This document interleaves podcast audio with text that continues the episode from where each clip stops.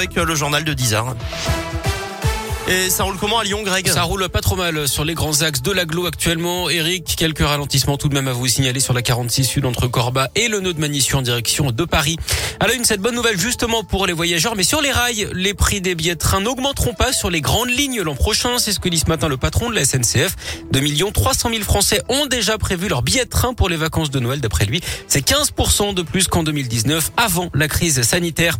Les suites des incidents lors de la rencontre entre Lyon et Marseille hier soir à Dessine, deux personnes sont toujours en garde à vue ce matin, dont l'auteur présumé du jet de bouteille sur le Marseillais Dimitri Payet, un homme de 32 ans. La rencontre a été arrêtée, on le rappelle, au bout d'à peine 5 minutes de jeu et n'a pas repris. L'autre personne entendue est un jeune de 17 ans qui lui aurait utilisé un fumigène.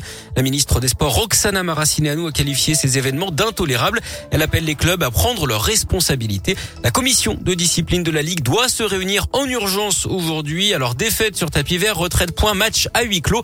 L'OL devrait être rapidement fixé sur les sanctions qui les menacent. La cinquième vague de l'épidémie de Covid progresse à un rythme fulgurant. Ce sont les mots du porte-parole du gouvernement, Gabriel Attal. Le nombre de contaminations a augmenté de 82% en une semaine.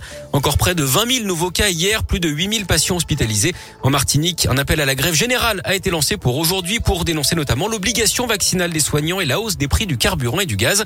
En Guadeloupe, le démantèlement des barrages bloquants a commencé, mais les violences se poursuivaient hier. Le rectorat a d'ailleurs suspendu l'accueil des élèves dans les écoles, les collèges et les lycées aujourd'hui. Le reste de l'Europe est également sous tension avec des émeutes tout le week-end aux Pays-Bas. L'Autriche, elle, est entrée aujourd'hui dans un nouveau confinement qui va durer au moins trois semaines. Autour près de chez nous, dans le deuxième arrondissement de Lyon, l'école Alix est désormais occupée pour héberger deux familles avec cinq enfants, dont un de moins de trois ans qui dorment dans la rue.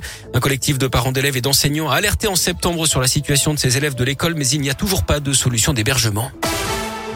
On revient au sport avec du basket. L'Asvel termine sa semaine marathon sur une nouvelle défaite. Villeurbanne décimée avec six joueurs absents, dont deux pour Covid, n'a rien pu faire face au leader du championnat.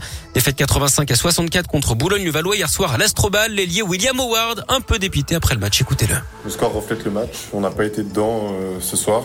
On savait qu'ils étaient forts sur euh, les premières intentions et on n'a pas réussi à, à les stopper là-dessus. Dès qu'on marquait, on savait qu'ils allaient pousser la balle et on n'a pas réussi à les stopper là-dessus. On a raté euh, notre entame de match, malheureusement, et après on a couru un peu derrière le score euh, jusqu'à la mi-temps, et puis après à la fin on a complètement craqué.